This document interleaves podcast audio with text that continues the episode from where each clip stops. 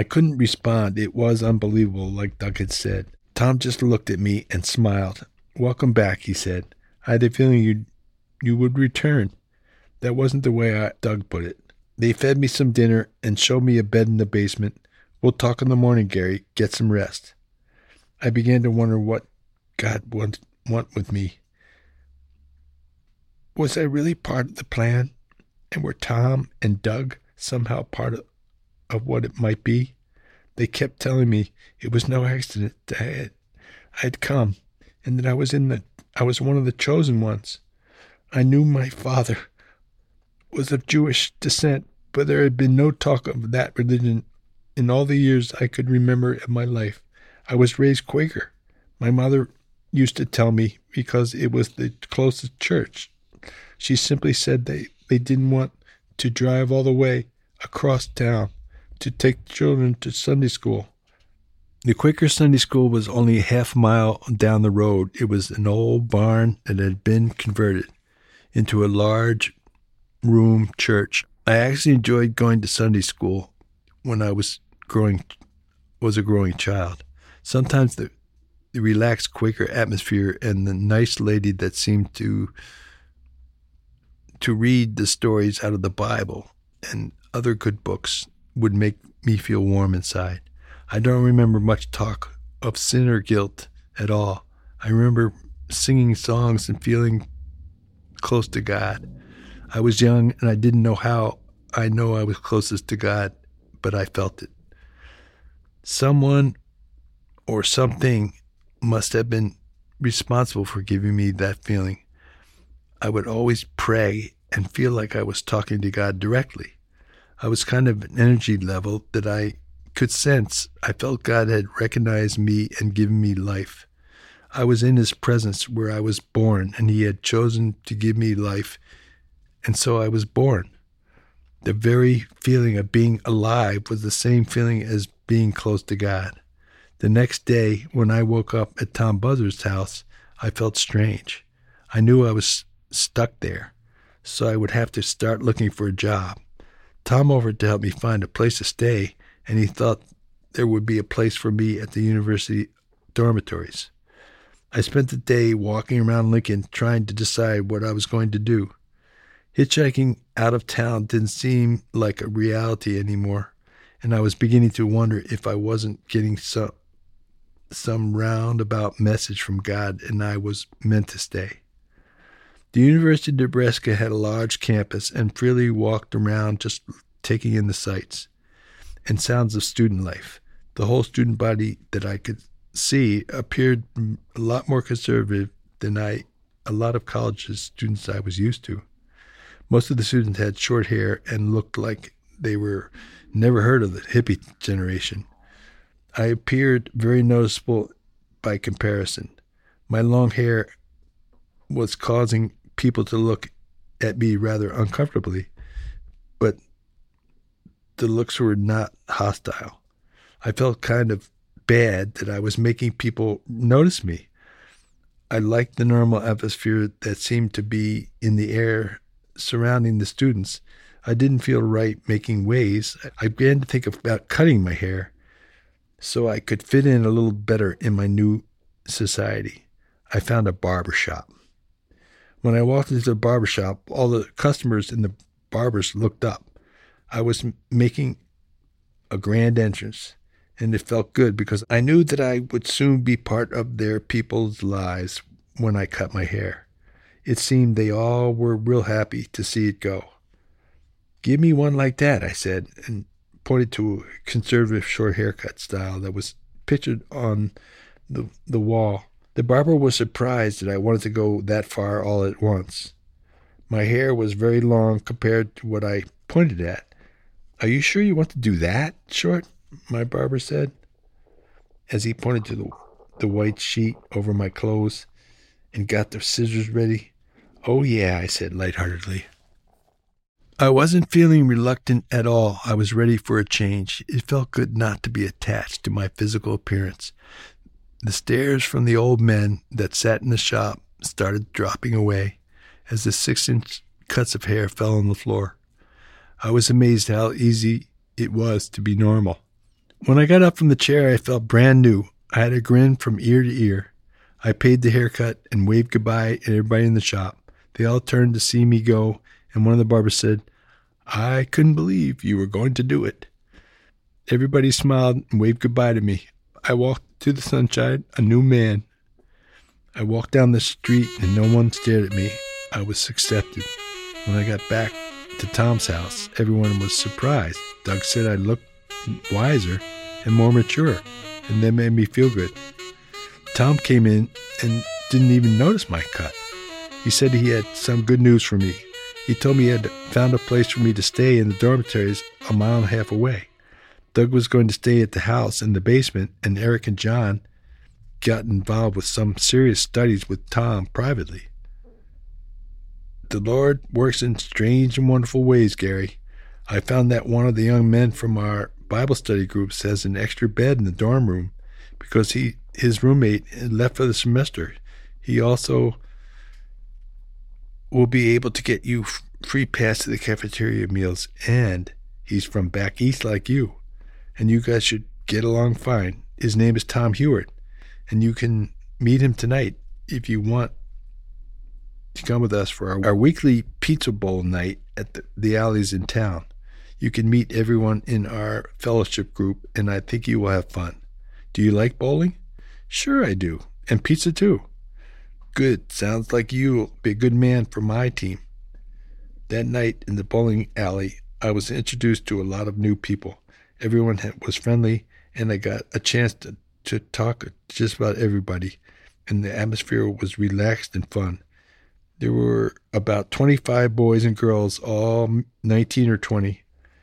I noticed male-female contact was minimal. It wasn't stiff or awkward, and it wasn't sexual either. A lot of the young people looked pretty normal and wholesome.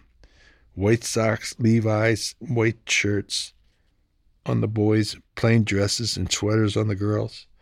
I didn't find myself attracted to any of the women, and I was glad. It always seems to be such a burden to me to become motivated to pursue romance when I wanted to see something more relaxing.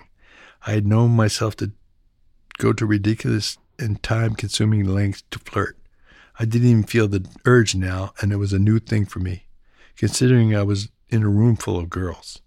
No one was flirting, and I began to wonder if it was healthy to have such a non-sexual atmosphere. Then I realized everyone had more important things on their minds. Everyone I talked to asked me if I was saved. I didn't really know how to answer. I didn't really feel I needed saving. I felt no danger or peril, and I wondered what it was these young people were afraid was going to happen that they needed saving from. No one really pressured me, and they realized I wasn't saved in their standards, but they did view me curiously. I enjoyed bowling, and so did everyone else. They all seemed to really want to show me a good time, and I felt a little pumped, but I enjoyed their hospitality. Tom Hewitt did not arrive that night because of his studies. He sent a message to Tom that he was looking forward to meeting me tomorrow. I got up early the next morning and packed up my belongings in my backpack, and Tom gave me directions to Tom Hewitt's room. I walked into campus, and I found Tom waiting for me out front. He was a tall man, about 6'2", and wore thick glasses and penny loafers and a big smile. Tom was 21 and student of architecture. "Nice to meet you, Gary," he said, and extended his hand. "Come on to my room and drop your gear." "Hey, is that a Guild guitar? I have a Goya." We were instant friends, and I liked him. When he got to his room, he pulled out the guitars, and I started strumming some chords. Music was the bond. We both liked a lot of the same songs, but of course I had the forever fever intensity about playing that forced Tom to sit back and just listen. He played for pastime, and I played for professional intentions. After we talked about our past lives, we decided to go to the cafeteria. Tom would see if I could pass off as one of the regular students. We had no trouble getting food and was wonderful to eat. Tom and I sat in the busy cafeteria with loaded trays of food and had a great time eating. Tom seemed to know a lot of the people on campus and was managed to remain in the company of empty chairs. All the other tables were bustling with activity, and I began to wonder if Tom was some kind of outcast or unliked for some reason. I thought perhaps his association with the Tom Buzzard household had something to do with it.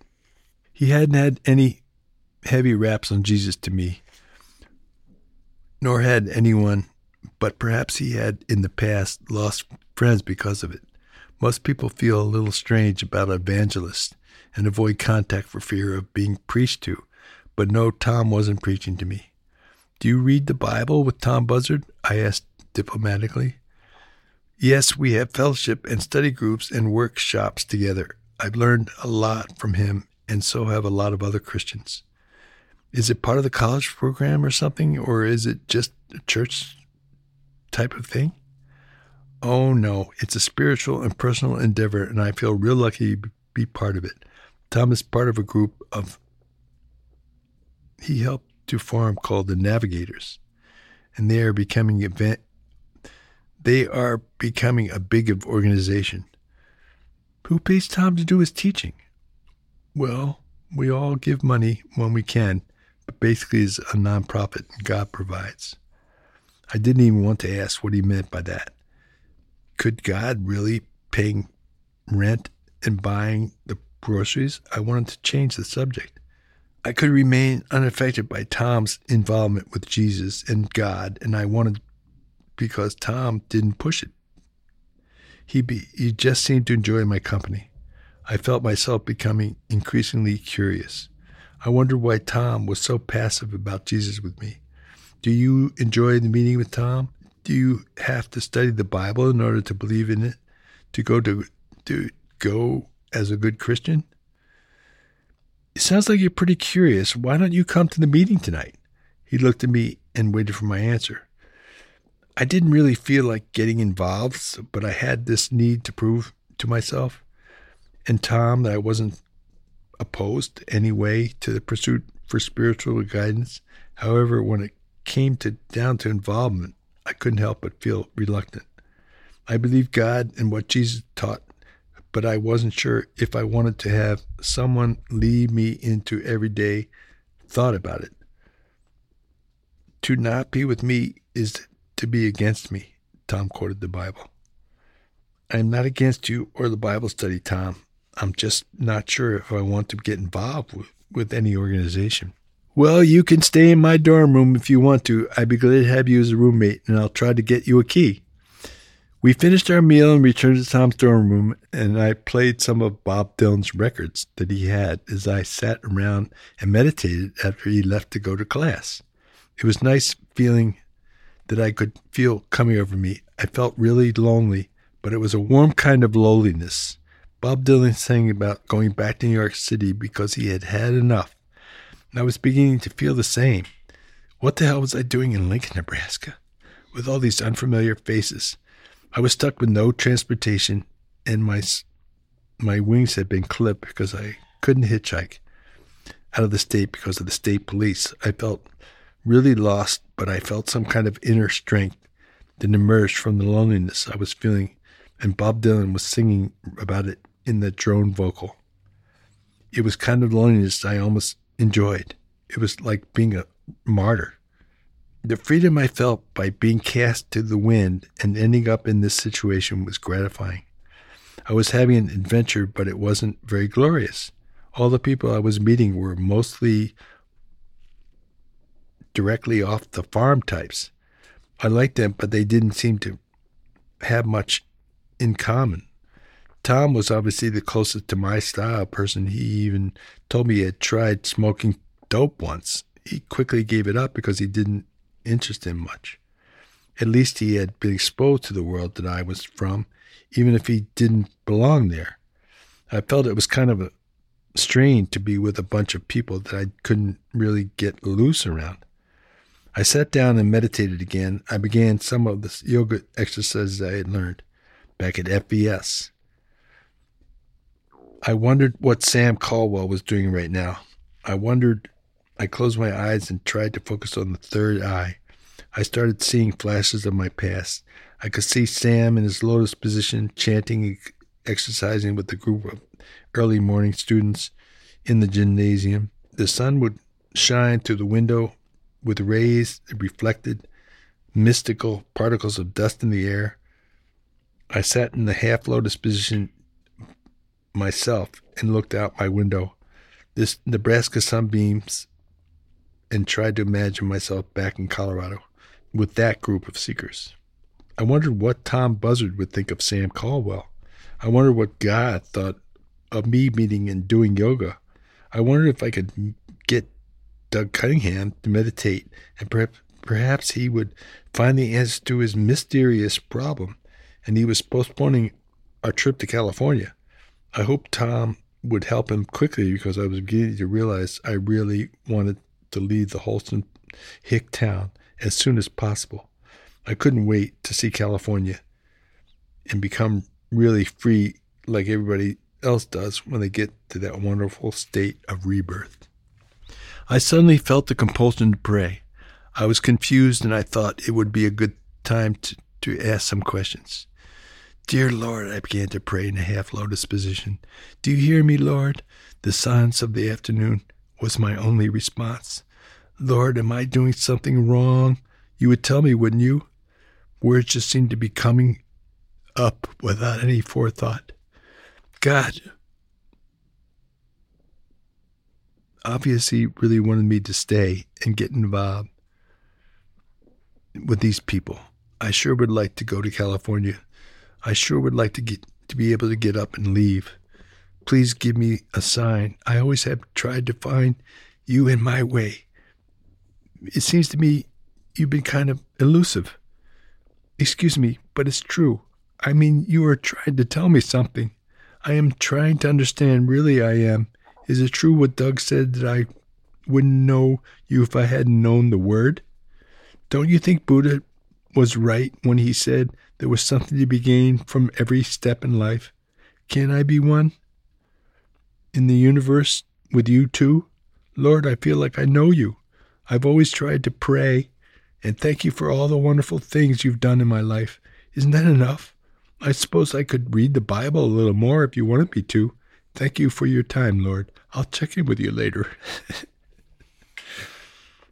I couldn't believe what I was doing. I was talking to God about my confusion and expected him to respond. Of course, God wouldn't pay any attention to me, to my words, if I didn't pay any attention to his. I seemed to be answering my own questions, and I thought that was very Zen. After all, to receive answers from within emptiness and self is very advanced. I thought to myself that I would obviously find God in my questions, and the answers would be only a source in which raw questions would arrive. Then I began to think I was much too crazy and spoiled for him to want to help me out. I couldn't think about Christianity without finding loopholes created by my thoughts about Buddha and Lao Tse. I began to hypothesize that the essence of the Oriental religions and the drive to become one with the universe through selflessness was the same as the essence of Christianity and the drive to become one with God and Jesus through selflessness. It was obvious, but it would be difficult to prove.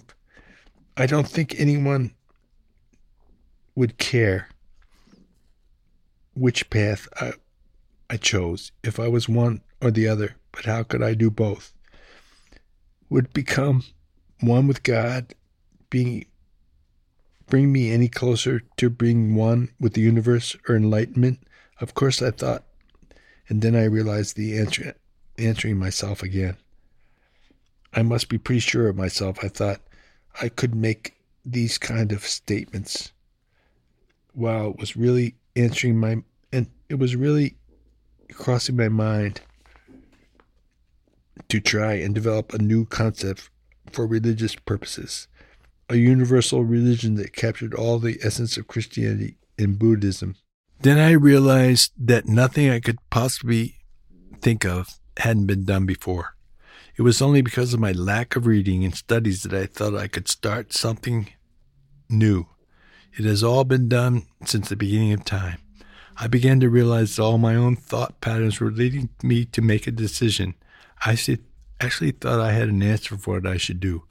I could even say that I got it from God.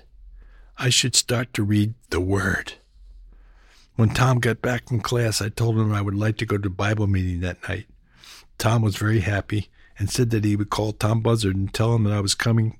I figured to myself that I had nothing to lose and perhaps a lot to gain. My Quaker upbringing had given me the strength to be comfortable with my search for the understanding of God. I wasn't going to be offended or even repulsed or even nervous if someone decided to do some heavy preaching to me. I like God and the Bible, even if they were or weren't valid. Being raised Quaker obviously had given me a positive outlook on Christianity. That lasted well after I stopped going to Sunday school at 12. My brother's indoctrination to Buddhist and hippie philosophy had obviously prepared me for acceptance of Sam Caldwell's teaching on Taoism and macrobiotics, which in turn had given me the valuable insight and realization in all direction and was good, and balance is the determining factor. I realized at that time that music was my main drive.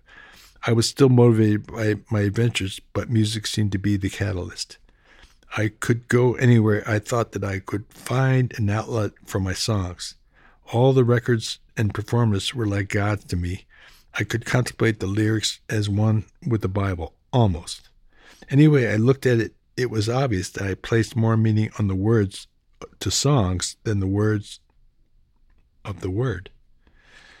Up until the day, it seemed to me that the lyrics of the important songwriters was much more relevant to my life, than the world than the Bible had become written so long ago. How I was beginning to see a separate reality. Bob Dylan suddenly appeared as a false prophet, a confused boy like me with a powerful tongue. I got up and wrote a song to Bob. It was called Bob Dylan's 115th Dream. And I spit out the lyrics in an analogous fashion.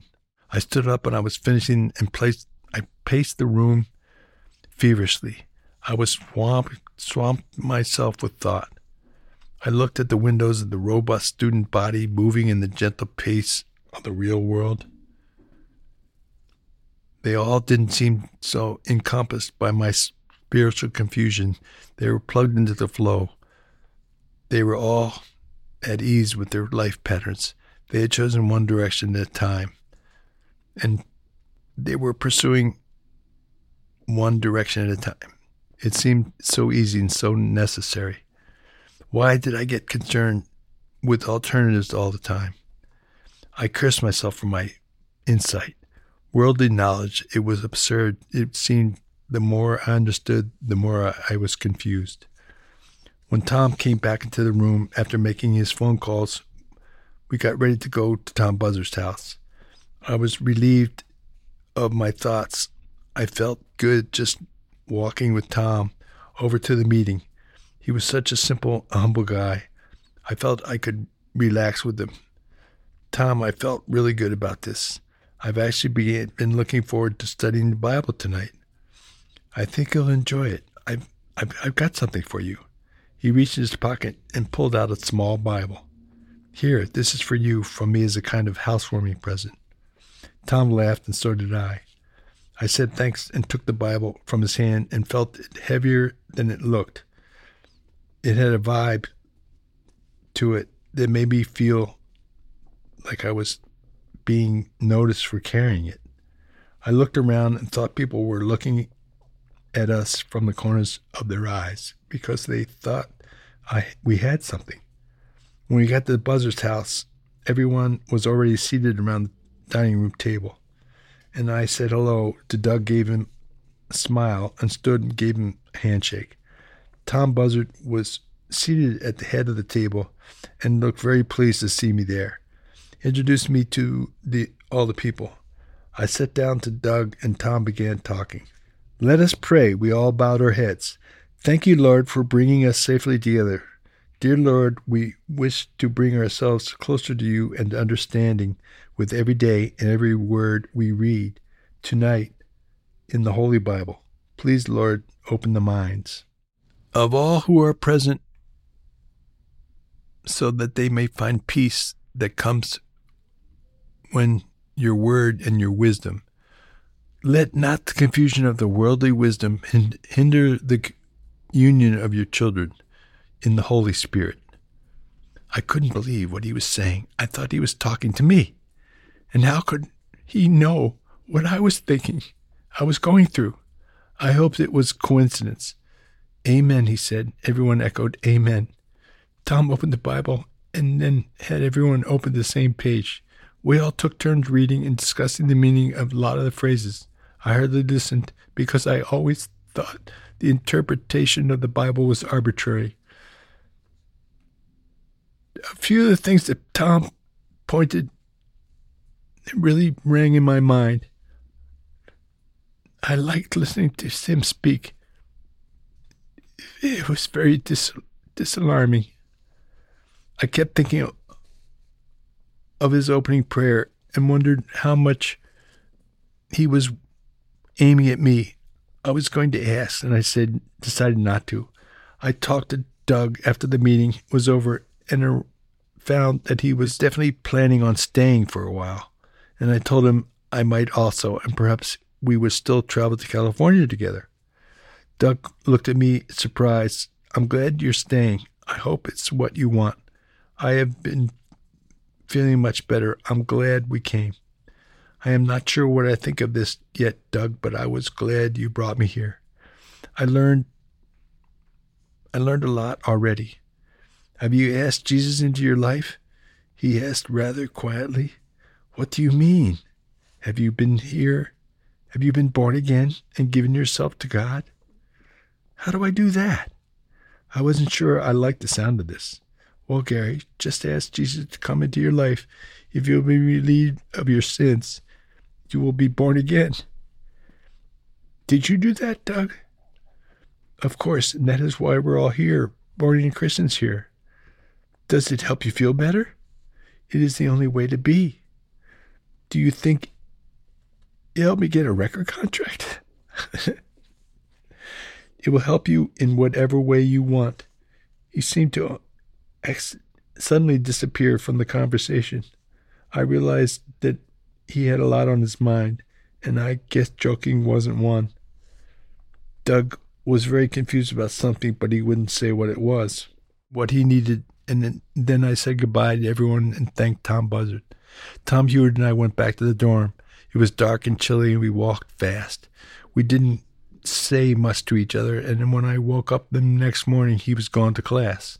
I got up and walked around the dormitory with my Bible and notebook in my hand and looked for the piano I had seen the day before in the student room. I found it and sat down and started to play a song I wrote called Out of the Fog, and the lyrics defined my thoughts and confusion. I sang loud and clear, and the piano resonated. The piano resounded against the tile floor and cement walls of the dormitory. It was spontaneous therapy in a way, and I could hear my inner thoughts, who in music, lots of students walked by, but none of them stopped to listen. I played louder and sang clearer. Where are you going? Have you got room for me? Foghorn is blowing as I float in the sea. I wanted an audience to appreciate me. Lots of girls with books walked by, but none paid any attention. I got embarrassed and self-conscious and reduced my volume to a dull roar. I sang myself, and my confusion was my audience. I thought about God to put lyrics to the song, about wanting to follow the light. I wrote all the words down in my notebook and got up and walked back to Tom's dorm room. I sat alone and meditated in the half-lotus position and concentrated on the third eye. The sun started to go down. The rays of light hit me in the forehead. I felt good about where I was and what I was doing. There was still a part of me that wanted to leave and There a strong feeling emerging that I was surrounded by people that really know how to live. I liked Tom Hewitt and Tom Buzzard. I liked Nebraska. I liked people's attitudes here. I didn't feel like I belonged here, but with so much input at such a fast rate about God and the Bible, and so much confusion about what I was doing with myself and my past in Iowa City, I felt myself wanting to belong to the dogmatic world. I wanted to feel correct. I felt the presence of God. I felt warm waves of sun that hit my forehead. I meditated. It was a parental feeling. I felt He was watching and waiting. I felt fear of being a wanderer. I felt guilt for treating my own life in a careless fashion. I felt ignorance from knowing so little of the Word and its meaning. I felt the warmth and protection being offered, just taking a step into His grace. I forgot my life and my past and my future. I forgot about what I should and shouldn't be, and I aimed my thoughts at the warmth. I was starting to feel. I remembered Doug's word from the before. Just ask Jesus into your life. I opened my eyes and moved out of the half lotus position into the kneeling position and clasped my hands together and began to pray. I felt I know what I had to do and say. I could feel a warmth come over me, and I said the words, "Please, Jesus, come into my life. I give myself to you." I halfway expected trumpets and angels to come over and the heavens to become visible, but that didn't happen.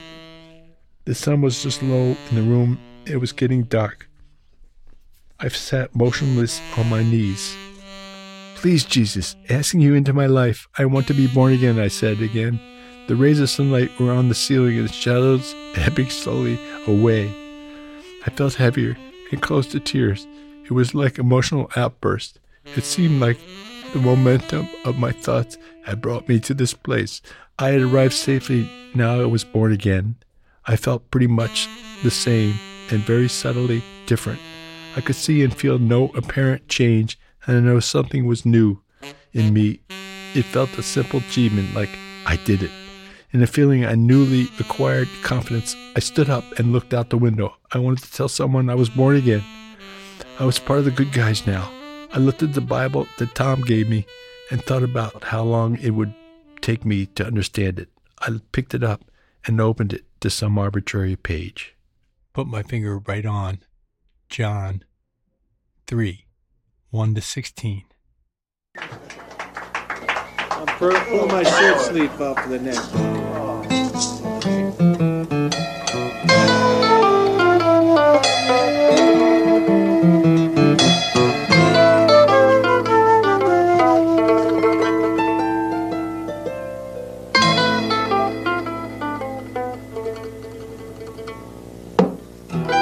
Lincoln, Nebraska, Route 80. Couldn't hitch a ride to save my life.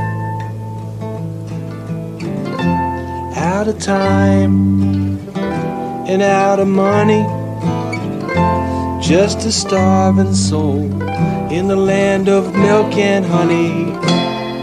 And the truckers passed me by. They didn't want to know my name, and I know why.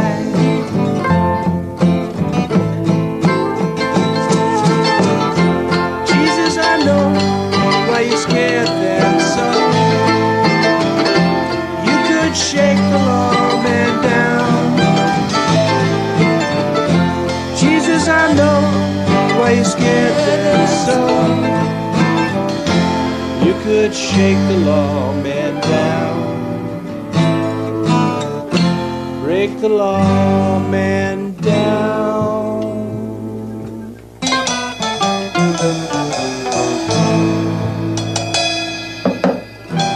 Lincoln, Nebraska, Route 80. Couldn't find a life to save my soul. Out of time and out of money, just a starving soul in the land of milk and honey. And the truckers passed me by, they didn't want to know my name, and I knew why.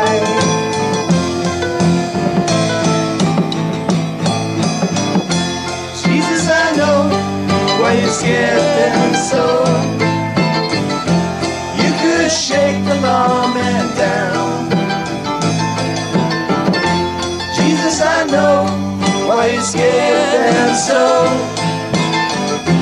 You could shake the lawman down. Shake the lawman down.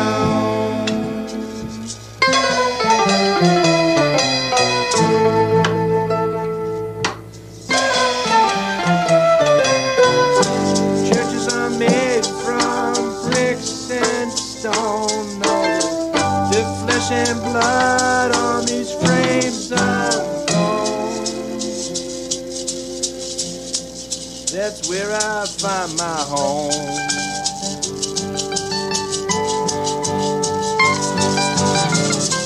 Lake in Nebraska, Route 80.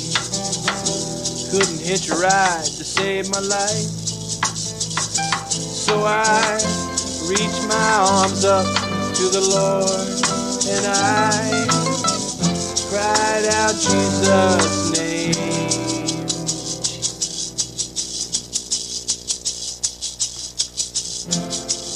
And the truckers passed me by, they didn't want to take me on, and I knew why.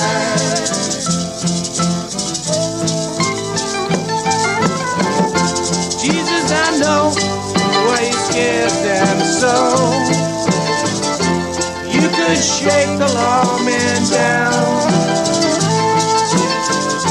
Jesus, I know why you scared them so. You could shake the lawman down. Break the lawman down.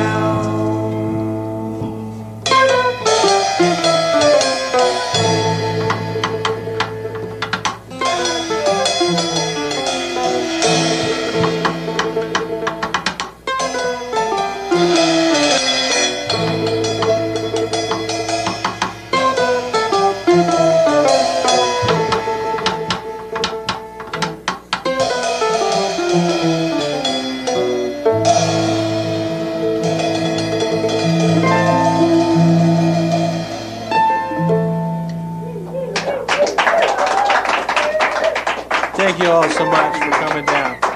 Thanks for the heat. Thank you so much.